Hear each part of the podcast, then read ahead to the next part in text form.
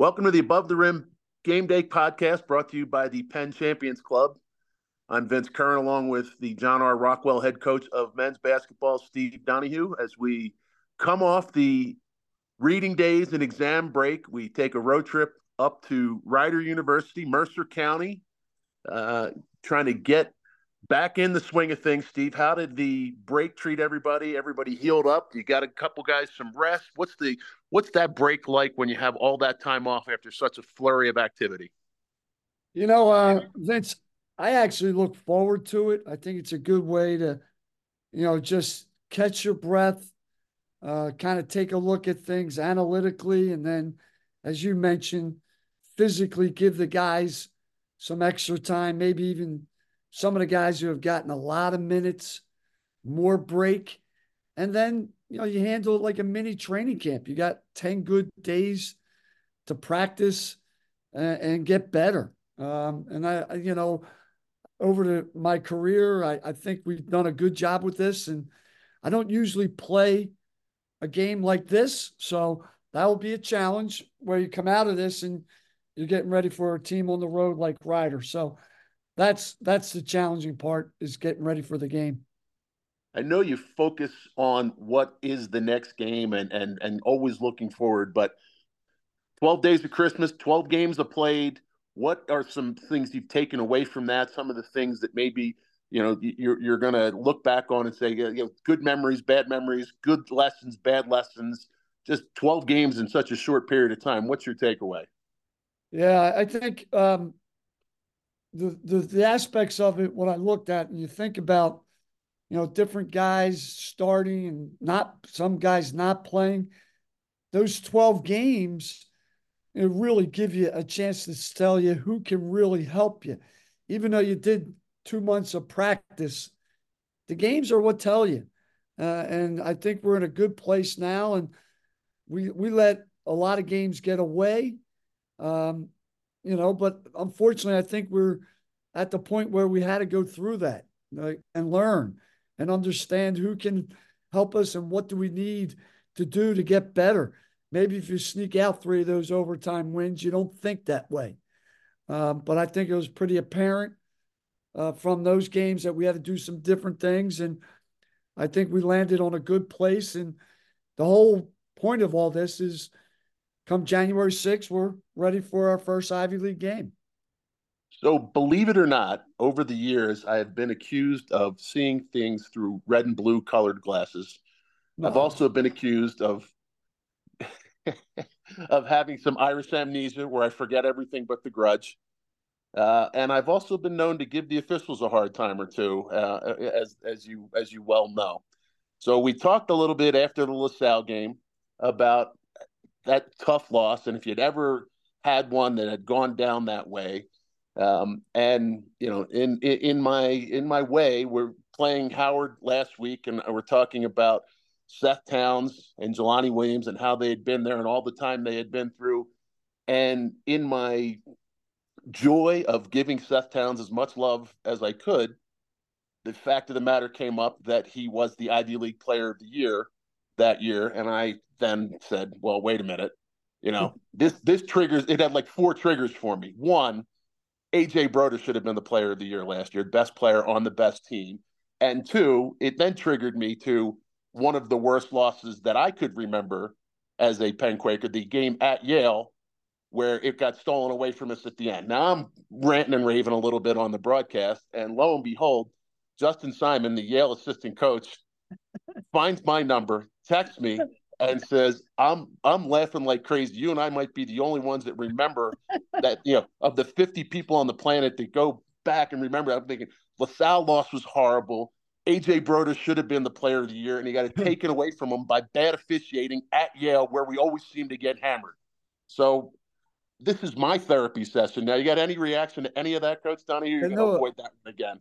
I, I actually listened to you uh, during the broadcast, and I I think all the uh, you have such a rich history of what is going on in this program. I think people appreciate, you know, you know, tugging on some memories, good or bad. It's pretty funny that Justin reaches out um, because he's such a good guy, and the, the, I can see him getting the laughs. And the frustration of that crazy games at Yale, uh, a reverse call on an out of bounds, and uh, us losing. I, I, I, I, I look at it when things like that happen, like we gave that away, it cost us an outright championship. We tied. But I also thought the next week, it was a great week of motivation because we played Yale in the first round of the Ivy tournament and we were as locked in as you could imagine, probably because of that experience there. So in some ways, all these things that that we that happened to us this year and the, the LaSalle game and all those things, if you channel it properly and your guys learn from it and you don't make excuses and you you really figure things out, it's it's the way you get better. And I that's what I believe in. That's what I think you'll see in this team as we go forward. So you have a much healthier and more mature mindset than I do. I figured I was going to tap into your deep Delco roots, and you would be just as angry as I am. And you're like, oh, okay, we're gonna we're gonna move along for this. So, you, I thought you know you could take the guy out of Delco, but you can't take the Delco out of the guy. You know, I, are you? Uh, is, is are the home quarters are they are they outside of Delco? I know it's close. I know you're right on the border. So, you know what's funny, then, man? I I I fight that for years because you know I was going for 16 years, and there is a Delco to me that that I want to go fight every injustice that goes on. But as I, I grew into my profession, I, I thought it wasn't healthy. Um, but you, it's so funny when, when you bring things up and I can hear it in your voice that, and I can go along with you. I try to stay in the coach's mode and try to figure out what's best for a bunch of young men and how I deliver the message. So that's kind of where it comes from. All right. Well, it's still a travesty that AJ Brodeur only won one time Ivy League Player of the Year and a co-player of the year at that. One of the most impactful players in the program's history. One other thing, talk about senior years, and, and we've talked about it a little bit. Guys that have gotten off to just fantastic senior years that have taken a step forward I always I, the, the, examples I bring up are, are, Tim Begley when he led that group to the Ivy League championship after being kind of a cog on the Ugonna, Koko, Jeff Schiffner, Andy Toole team. Then he's the last man standing and says, "All right, I'm going to take this group of freshmen, which was not a bad group, Mark Zoller, E.B. Jabbers, Steve Danley, and I'm going to bring them along with me and take this team to a title." Zach Rosen, I thought, had another transcendent senior year, but he had been great for three years. And I always say that he was always great. The reason that team won that year and were as good as they were is because Rob Belcore was as healthy and as tough and demanding as he is. So those two guys are, are, are examples that I always bring up. Clark Slajchert is off to one of those types years. Right? Jordan Dingle got all the focus for a long time, deservedly so, and now Clark all of a sudden stepping forward into the limelight and just doing everything for you. I, I think you nailed this one. Uh, his efficiency numbers are off the charts. So he's shooting like 64% on mids and he's getting to the rim. He's shooting more threes. He's almost, he's nine off of the amount of threes he made all last year. And he's doing this with a bunch of young guys who are trying to find their way. So not only is it, you know, impressive that he's doing it, but he's doing it where he has to lead a group of guys and still be efficient. So I I throughout my career, um, I've noticed where certain teams, a senior comes and gives a team a lift. And sometimes it's not your team, but it's a big part of if we're going to win a championship, a senior like Clark taking a step. And I'll even say, like, even guys that maybe you didn't think are in the picture, like as much. Andrew Laczkowski and and then Reese McMullen, uh, you know, guys who have finally found their niche and can make you better. Um, I, the, the biggest example I had in my career was our Cornell team won two championships, and we're trying to go for our third. And all of a sudden, off the bench is a kid who hadn't played at all, Jon Jaques, and essentially took us from a, a really good Ivy League team to a Sweet 16. So those things can happen at this age. And I think Clark, obviously, when Max Martz decides to not play and Jordan leaves, I think he put it on himself that he's he, if he's if we're going down, I'm going down as the leader and I'm going to take this step and I'm going to put this responsibility on me. And he's done that. Now, fast forwarding to Rider tomorrow. So I'm coming from Park City to Trenton. It's a it's a, going to be a little bit of a culture shock for me, but Rider up there. Talk a little bit about what they like to do, who they are. Kevin Baggett's been there for 12 years. They always seem to play Penn tough. What do you see from them tomorrow? Yeah, they're they were picked to win the MAAC. They got a bunch of returners, good physicality, size, good guards. They got off to a bad shooting start, uh, but they've got it together uh, Wednesday night at Delaware, beat Delaware at Delaware, good team. Um, it presents a lot of physicality. They're one of the best offensive rebound teams in the country. Uh, we got to make sure we take care of the ball, get great looks, and then when we're down the other end, limit them to one. Um, if you don't do that, you're in for a long day. I think it's a great challenge for us. We have not played well on the road. We haven't ran from that. We talked about it. Um, and we want to go up there and really play as well as we can and improve on the things that have not let us win on the road. And Rider's a great test for that.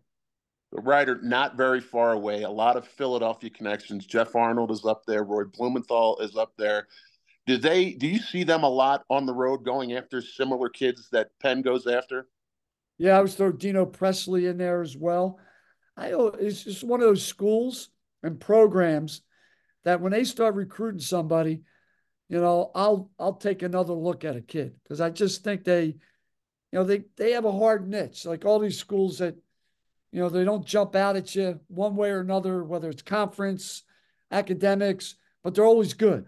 So why are they always good? They're getting the right kids. And I always thought, uh, and Dino Presley and Jeff Arnold and Kevin have always been a Philadelphia based group that really evaluates talent well. Um, so I have great respect for them. I think the game worked for both of us. Um, they would like to play here in the Palestra next year, and they had a team that's picked to win the league. So it's a great challenge for us. All right, so now back to my therapy session because in the in the season of Christmas, I got some things I got to get off my chest. So I have a quick question for you, Roy Blumenthal, assistant uh, to the to the head coach. Right, he plays in a member guest at Aronimink.